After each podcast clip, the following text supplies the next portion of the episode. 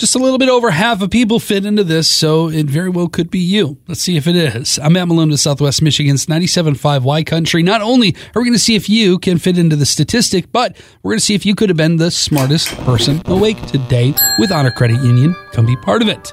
Our search is uh, where we ask a question and then I give you some clues, hopefully direct you to the answer, and then you hopefully will get the answer. We're going to cross reference with the smartest person awake today, which happens to have the same name as me. His name is Matthew. So the question 58% of Americans say that they own some of this right now. What is it? Your clues. It's not going to the grocery store, it's a different kind of market. And on the farm, you can have this in the version of live.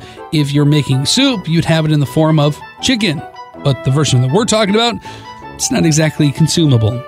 And finally, now don't get discouraged if you feel like it's complicated. So, what's the answer? Matthew from Coloma, you are the smartest person awake today. What is the answer? Stocks. Stocks is right, yes. Awesome. The clues live stock and chicken stock might have been the one that got you there, but I want to know for sure what was it that got you to the position of being smarter than everybody else? I'm an economics teacher. Oh, then you knew already. You know what? Using your prerequisites to be able to answer the question, that right there just proves your intelligence. I like that. All right. There we go. So, with the stock market, being an economics teacher, is it as complicated as it seems from a, a general civilian standpoint? It can be, but it's definitely doable for pretty much everybody. Okay. What made you want to get into that form of education?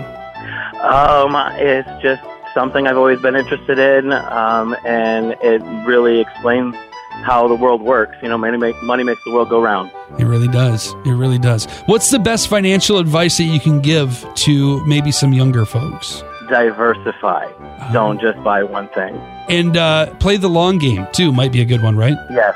Yep. Yep. You'd think I'd be more rich than I am.